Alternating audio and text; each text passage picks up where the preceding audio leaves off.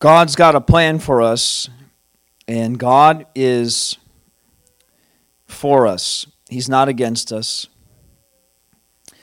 I just want to read some verses to you. The book of Matthew, chapter 10. Matthew chapter 10, verse 28 says, Do not be afraid of those who kill the body, but cannot kill the soul. Rather be afraid of the one who can destroy both soul and body in hell. Are not two sparrows sold for a penny?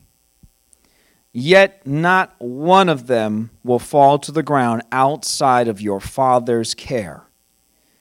And even the very hairs of your head are all numbered.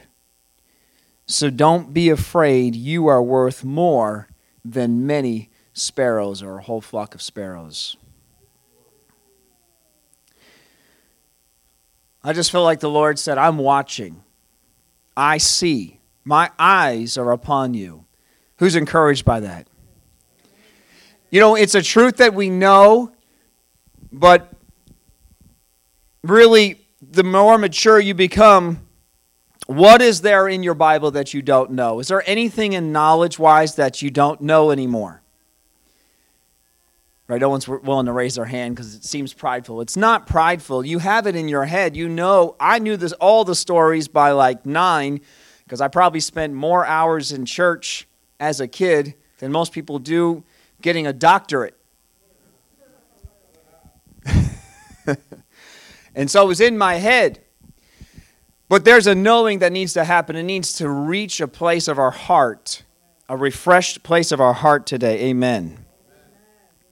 And you need to know the Lord is watching. I didn't plan on any of that there in worship, but it certainly goes along with what I felt like he wanted to say today in his sermon, and that is that his eyes are on the sparrow, they're certainly on us. He's well aware of what is going on in the earth, he's well aware of what is going on in your life. He cares about every single detail. Amen. Who believes that he really does care about every detail, though? Sometimes it doesn't feel like God cares. Sometimes, you know, I could think, God, you don't care about this. But he really does. Just because it doesn't seem like he's super involved in every detail doesn't mean that he's not aware and caring about every single detail. Does that make sense?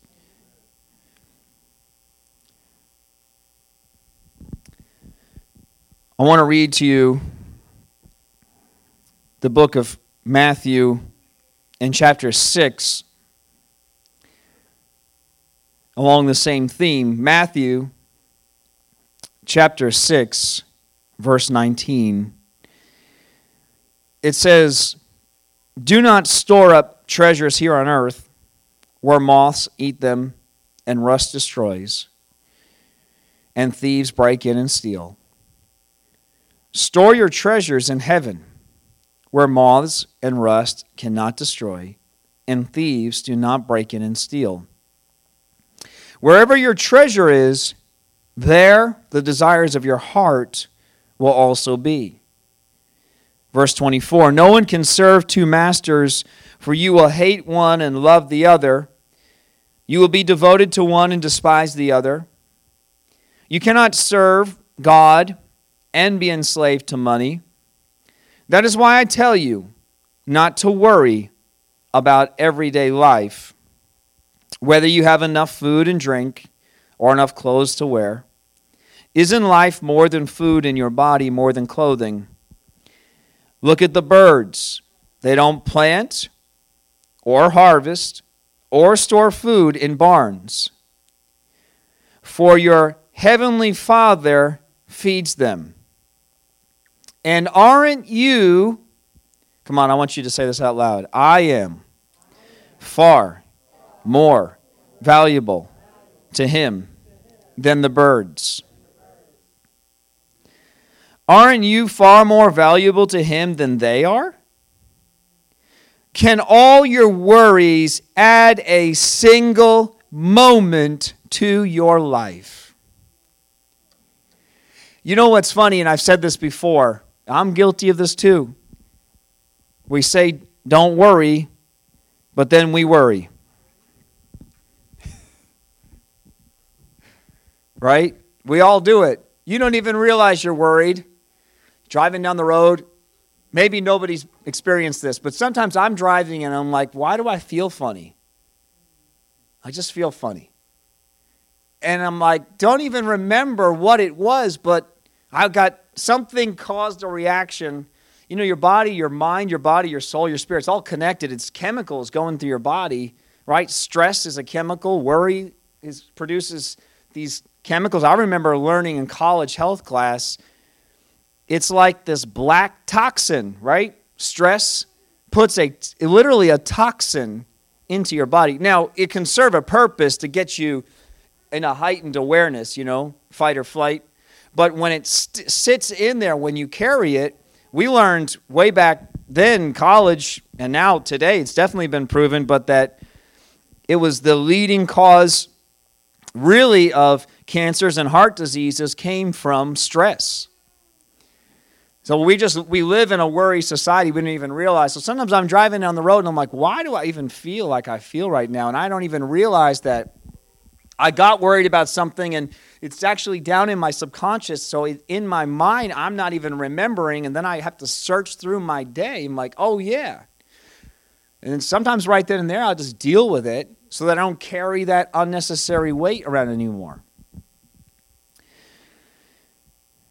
The Lord actually is watching over everything. He's watching over everything. Say it out loud God is watching over everything. He goes on to say, he says, verse 28, and why worry about your clothing? Look at the lilies of the field, how they grow.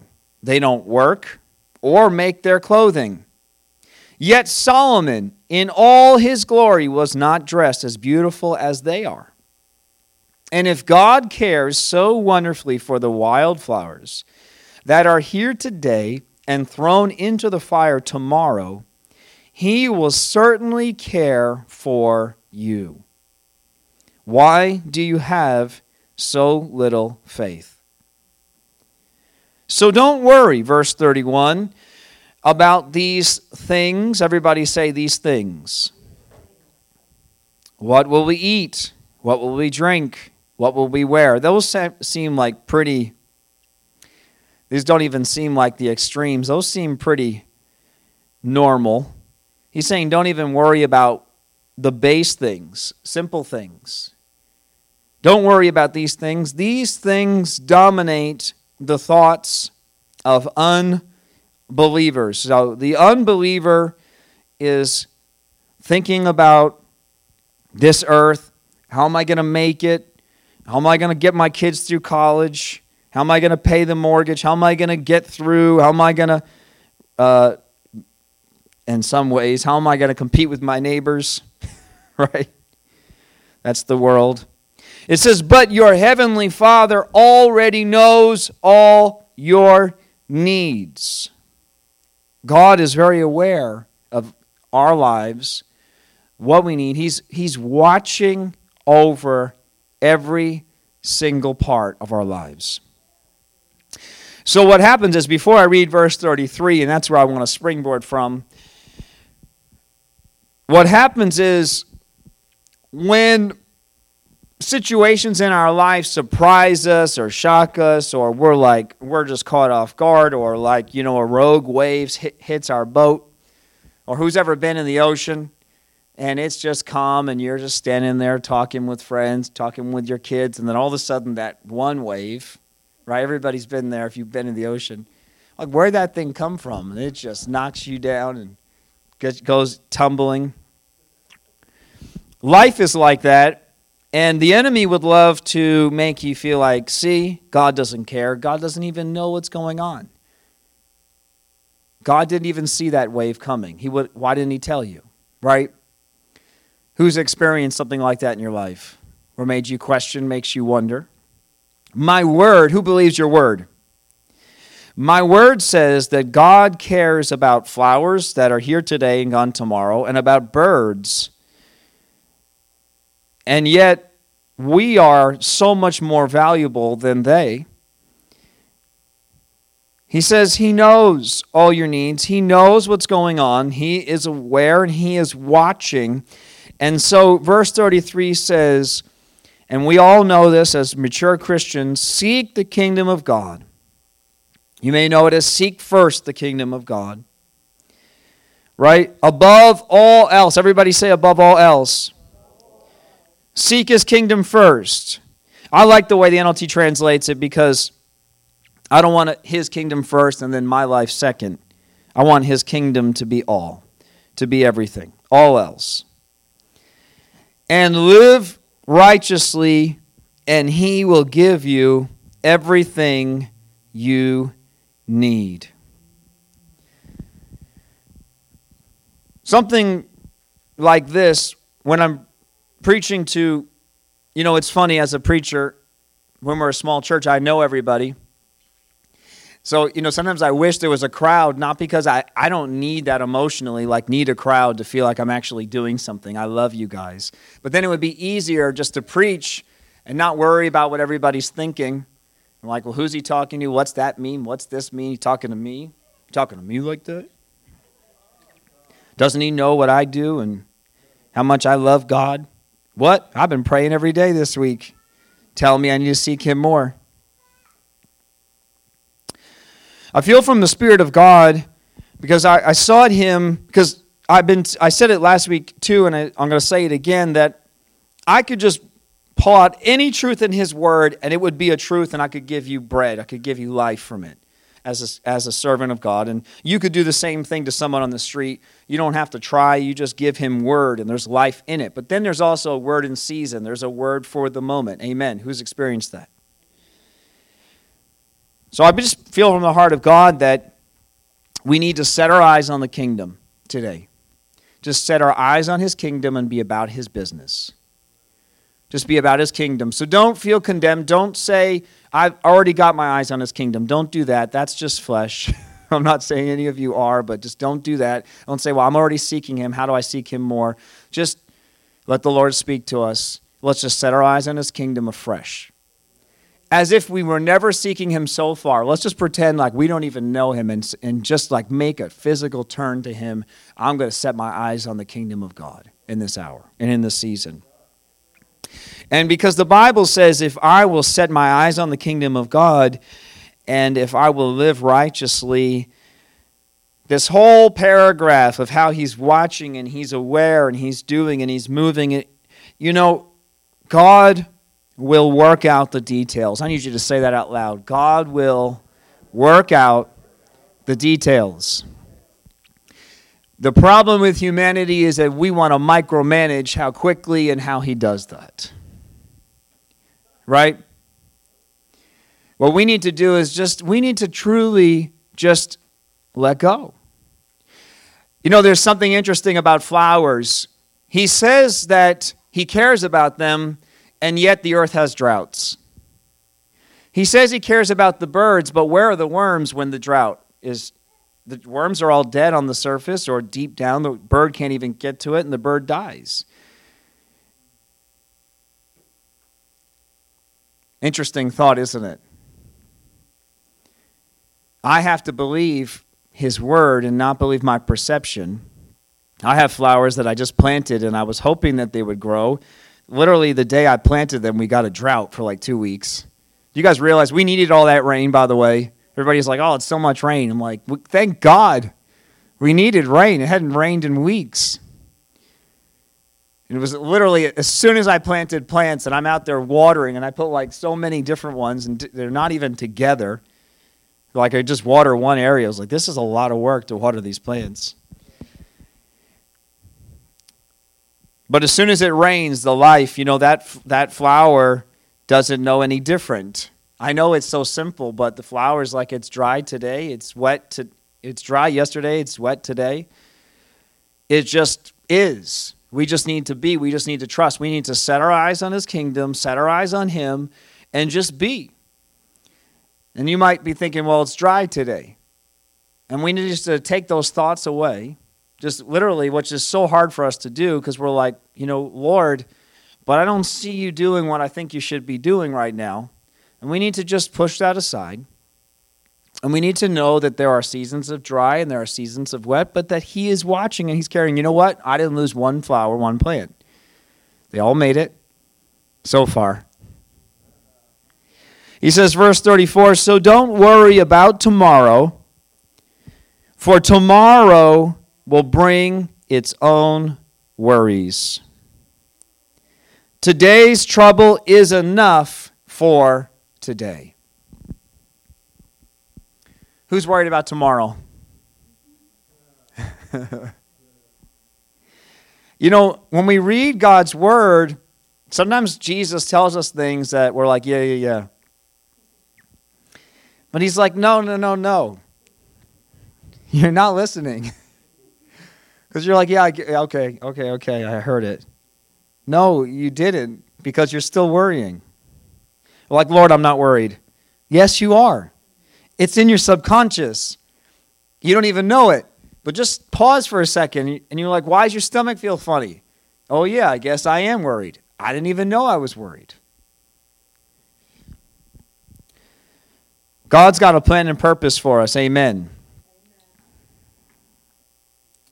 That's right. He is in control. He really is. I know it's such a simple statement, but He is in control. God's in control there's all this stuff going on in between. So, you know, if you look at all that, all the chaos, you could really fry your brain, huh? Who gets fried when you look at the chaos? When you look at all the confusion? Who has actually experienced this? Who has given a situation to God which was really hard to do? And you truly did, okay, one point in your life, you just truly abandoned it to God. And you know what? There was a whole bunch of drama and chaos in between, but you were so abandoned from it that it didn't faze you, and you just watched God work the situation out. Who has seen God do that? I've seen him do it. I mean, it was hard to do. I'm not saying I've done that every time, but the times where I just truly said, You've got this. And I just kept, you know what? It's not a sin to doubt and fear and worry as long as as soon as I notice I'm in it again that I give it to him again. And I'll give it to him again. And I realize now I'm meditating on uh, it again and I don't even I didn't realize how I got back into that thinking, so now I'll just give it to him again. And again and again and again and that's just me just keep just keep handing it to him. I really believe that I get cautious about talking about the Lord's blessing because it's been so twisted and turned, but I really believe that, the, that God wants to bless his people. And now, when I say that, I say it with a disclosure because God's blessing is so different than the way that the earth would perceive it. I was actually just thinking about a simple thought. If we go through the word, what we do is out of the billions of people that lived on the earth, and out of the millions of Israelites, we pick out about six people that were really rich in the Bible, and they become our model. It's like we look at David, but I was just thinking, like, what about like the cupbearer to David? Was he not blessed by God for being faithful? Nehemiah was a cupbearer. And in fact, the king's like, oh, you can have a whole bunch of blessings too. He's like, I don't need it. Da- uh, Daniel was a eunuch, literally his life stripped away. He was a servant of Babylon. And they're like, oh, we're going to bless you and raise you up. And he's like, I'm not interested in that. But I believe that God wants to bless us. And his blessing is actually not measurable. God's blessing is really more in the realm of favor in our lives than substance. Does that make sense? How do you actually measure favor? Who's actually seen God just work situations out in your life? How do you put a monetary value on that? I'd rather that than money. Anyway, fine, Lord, you give him the money, I'll take the favor. Favor gets you a lot further. in this world. We need God's favor in this world. And I really believe that God wants to bless his people. I know it sounds cliche, but no matter what this earth looks like, no matter what 2021 looks like, no matter who's uh, in charge, no matter what's going on around the world, no matter what's going on in the heavens, like right now, none of that changes the fact that God is in control, God is watching us, and that truly his heart for us is to bless his people. God, though, says, I want you to do something, though, that is upside down, inside out, right? The inside out, upside down kingdom. I want you to store your blessing in heaven, though. What I'm going to do is I'm going to preserve it in heaven because if you are earthly, if you focus on this earth, if you want to take control, you want to be in control, you want to put worry on yourself, and you want to go through this life with your own strength, you can do that. But just so you know, thieves are going to break in and steal. Moth and rust is going to eventually destroy everything. But if you focus on my kingdom, you focus on my purposes, I will create a blessing for you that is preserved for all time where the moth cannot destroy, the thieves cannot break in and steal, where the rust does not destroy. Amen. I know it's such a simple thought, and yet it's so crucial that we really get this that our eyes, our focus is on Him. And then I want to say this. So I gave that disclosure, but I really believe that even in this earth, do not ask me what does that look like because I don't know the answer but that he's going to bless his people on this earth as well. But I want to say this, and you guys know, if you know me, you know my disclosure to this that I don't believe we deserve any of it.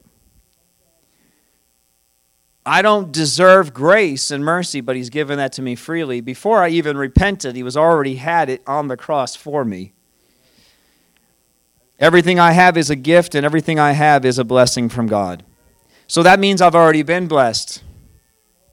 That means the second that He gave me grace and mercy and forgiveness, I was fully 100% blessed by God. We are a blessed people by the Lord, and the Lord is going to protect His people. I want you to know that the God's going to protect you in this season.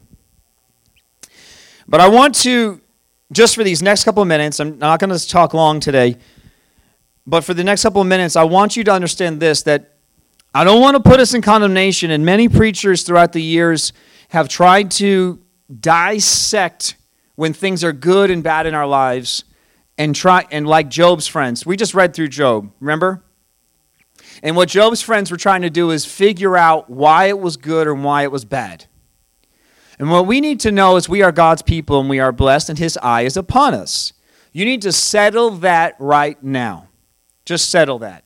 That means that whatever is happening in the earth, whatever good, whatever bad, that I'm going to set my eyes on him, and, and that means that everything in between, when I'm in a valley, I'm in a valley.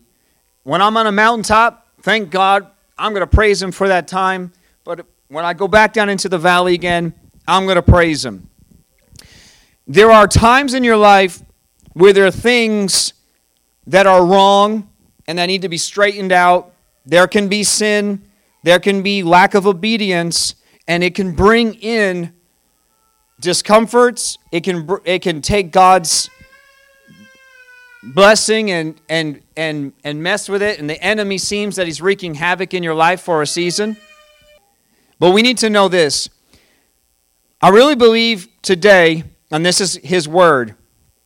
It says, Seek first the kingdom of God and live righteously and his righteousness. So I'm not going to condemn us but we need to get into that place. We cannot define what his blessing looks like, but if you truly want to be blessed by God continually, we must stay in that place where we're seeking his kingdom and his righteousness. That's the place we need to be in today. And we need to just get into that place today. And just, so, just quickly, the Bible says in Proverbs 3, are we okay? Everybody all right? Proverbs 3, verse 5 says, Trust in the Lord with all your heart do not depend on your own understanding. Seek his will in all you do, and he will show you which path to take. God is watching over everything, and that does not mean, and this is, this is strange, he's fully aware, and his grace and mercy are for me, but that does not mean I'm free to do whatever I want. We could go to His Word and we can say, Well, Lord, you're watching over us. And then we can say, Lord, uh, this is tough for me to preach because people are going. There are seasons in your life where you're going through things, you're trying to, there's some devils that are trying to destroy things in your life, and, and there's going to be seasons where that's just hard.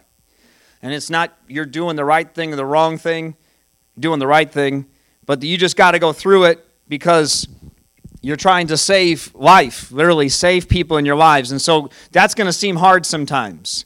So I don't want us to see, to feel like when it's good, that means that God loves us and his blessings there, and when it's bad, that his blessing has been removed.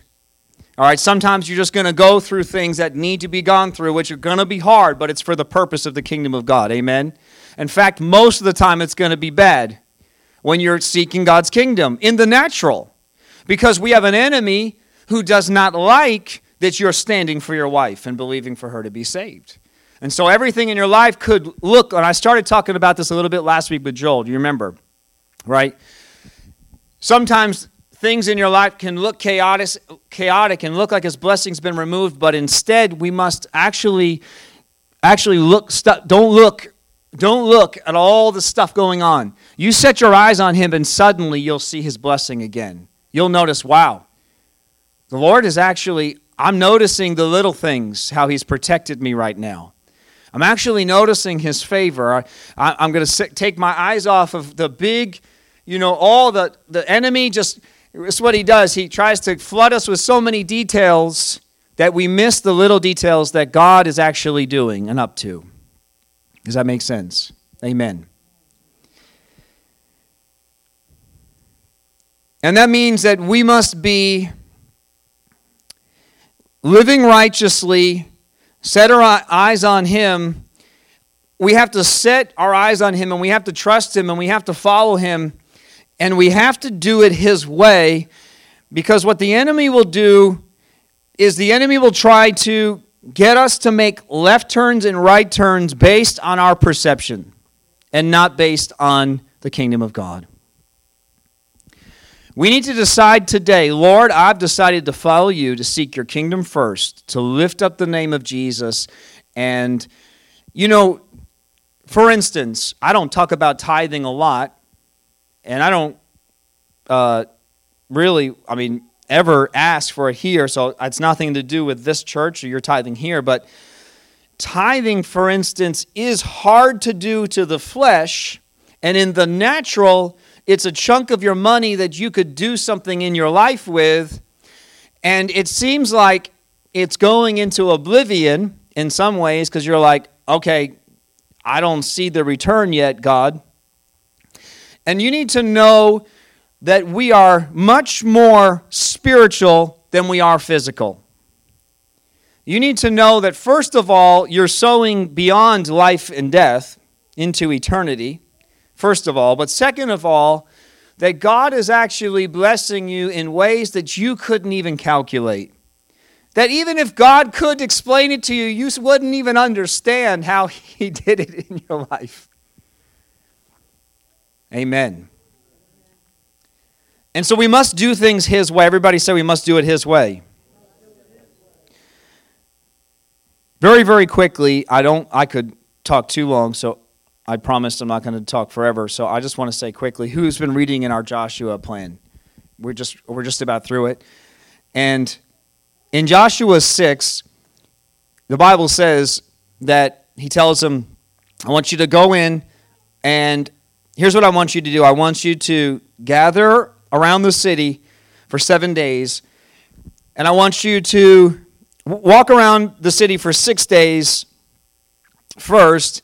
And I just want you, it says in verse 4 you're going to carry a ram's horn, and on the seventh day, uh, I want you to march around the town seven times. And when the priests blow the horns, I want you, when you hear the priests um, blowing the horns, then I want the people to shout, and the walls are going to come down. And that's exactly what happens. God gave them very specific instructions, and it happened exactly how God said it. And he says in verse 18, he says, Do not take any of the things set apart for destruction or for yourselves will be, it says, or you yourselves will be completely destroyed, and you will bring trouble on the camp of Israel. Everything made from silver, gold, bronze, or iron is sacred to the Lord and must be brought into his treasury. Who knows the story? We just read it. What happens? They go in. God gave them very specific instructions. They take down Jericho. It's an amazing story. The walls fall down. But then uh, it says here in verse 24, it says in verse 24, it says, The Israelites burned the town and everything in it, and only the things made from silver, gold, bronze, or iron were kept for the treasury of the Lord's house. Verse 27 So the Lord was with Joshua, and his reputation spread throughout the land. So God had done some things, God they had trusted God and God had done some things. But what happens is is in chapter 7, let's start with verse 2 instead of verse 1 because verse 1 gives away the whole story. But Joshua chapter 7 verse 2 just says so the Ai is the next city on the list and they're like, "Hey, let's go into Ai and let's do what we just did in Jericho." And they take it upon themselves. They don't consult the Lord. They say, it's not very many people. Look what we just did in Jericho. That was amazing. We just did that. And wow, you know, we're so amazing. Took down that city. And, uh, and so there's no need for all of us to go up there. It won't take more than two or 3,000 men to attack Ai. And uh, so let's go up there and, and just defeat them quickly. We'll be back by lunchtime. And so what happens is the Bible says that they go to do that and they're chased away, and 36 men are killed on their retreat. So Joshua and the elders, they, they come before God and they're like, I don't understand what happened. I don't understand, God. And God says in verse 7, Joshua 7 7, he says, he says, uh, uh, verse 10, because jo- that's Joshua's cry. He's like, Lord, why'd you do this? So, verse 10, the Lord responds to Joshua and he says, Get up. Why are you lying on your face like this? Israel has sinned and broken my covenant. They have stolen some of the things that I commanded must be set apart for me. And they must, and they have not stolen them, uh, not only stolen them, but they've lied about it and they've hidden the things among their own belongings. Verse 7, verse 1 says, A man named Achan had stolen these dedicated things. So we know, just I'm just trying to breeze through it. You guys know these verses, and we just read it as a church. So he says, He tells them to get up. I want you to purify yourselves. And he says in verse 13, He says, I want you to set apart for the Lord the things that I told you you could, I don't want you to touch it. He says, You will never, I want you to read this out loud. You will never defeat your enemies until you remove these things from among you. Now, I preached for like 30 minutes, 35 minutes to get to these punchlines here. God's for us, God's watching over us, God's blessings upon us. But, and I've said this in many times throughout the years, we must do things His way. And that seems simple because we're like, I'm a Christian, I read my word, I pray, I read, and, and I'm trusting God. So, but we must be seeking Him at every battle, every step of the way, every single thing. And you know, I truly believe as a Christian who really loves God, you can't make a mistake. I don't believe mistakes exist in God's eyes to a real believer who has their eyes on God. You make a wrong turn, but your heart is after God, God is so quick to right things and put things back. Doesn't mean there might not be a mess in the process, right? But He's so quick. But when we take it upon ourselves to start deciding of how and the wins and the whats, and it's so quick, they literally, God led them all through this, and then literally one second later, they're like, oh, we're going to go figure this out on our own. You don't even realize they stepped into their own strength. And, and if they had consulted the Lord before Ai, he would have said, hey, don't go up to Ai yet. You got to deal with some things. There's some things that need to be dealt with before 36 people died. You got to deal with some things. And so, again, I want to be clear. Uh, there are things that we go through in our lives that are hard, so it doesn't mean that we're, we are off the path.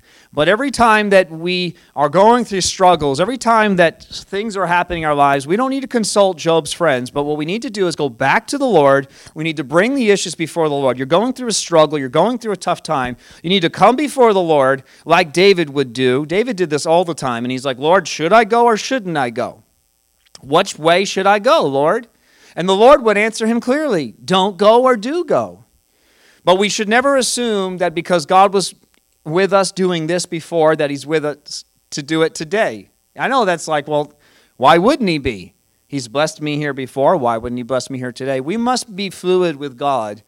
We must be willing to come back to, you know what it does? It keeps us in check. It keeps the strength off of us so that it's never us, it's always him. It was him in Jericho. It needed to be him in Ai. We don't have time to read the Ai story, but God defeats him pretty easily, doesn't he? And in fact, in Ai, it makes it clear. It literally says God fought for them. In Jericho, it doesn't actually say, you know, the words like that God did it, even though it's obviously implied strongly. But it says it at Ai very strongly God did it. And so the place we need to be, and I know it's such a subtle, simple thing, but we need to get our eyes just on the kingdom of God and focus on his kingdom. He will take care of all the details. And it's so easy just to get our eyes back on this kingdom it's so fast. We take the worries, we take it back upon ourselves. Now we're trying to struggle to, to make something happen so fast, so quickly. We trust Him with Jericho, and now Ai. Now I'm trying to do it on my own strength again. But the Bible says this the Bible says that they removed everything. He says, Achan said in verse 20, he says, I've sinned against the Lord. He said, he said, I saw now, this is so interesting. He said, I saw a beautiful robe from Babylon. I saw coins, bars of gold. And He says, I wanted them. it's so subtle, and yet it's actually so bold. I know I should have asked the Lord, and if I'd asked the Lord, I would have remembered. He told me not to do this, said, Don't touch anything here. But I used my perceptions, and I thought, it's not a big deal. God won't mind if I take some of what he said is his and I keep it for myself. What's the big deal? And he hid them. Obviously, we hide what we're ashamed of. so he knew.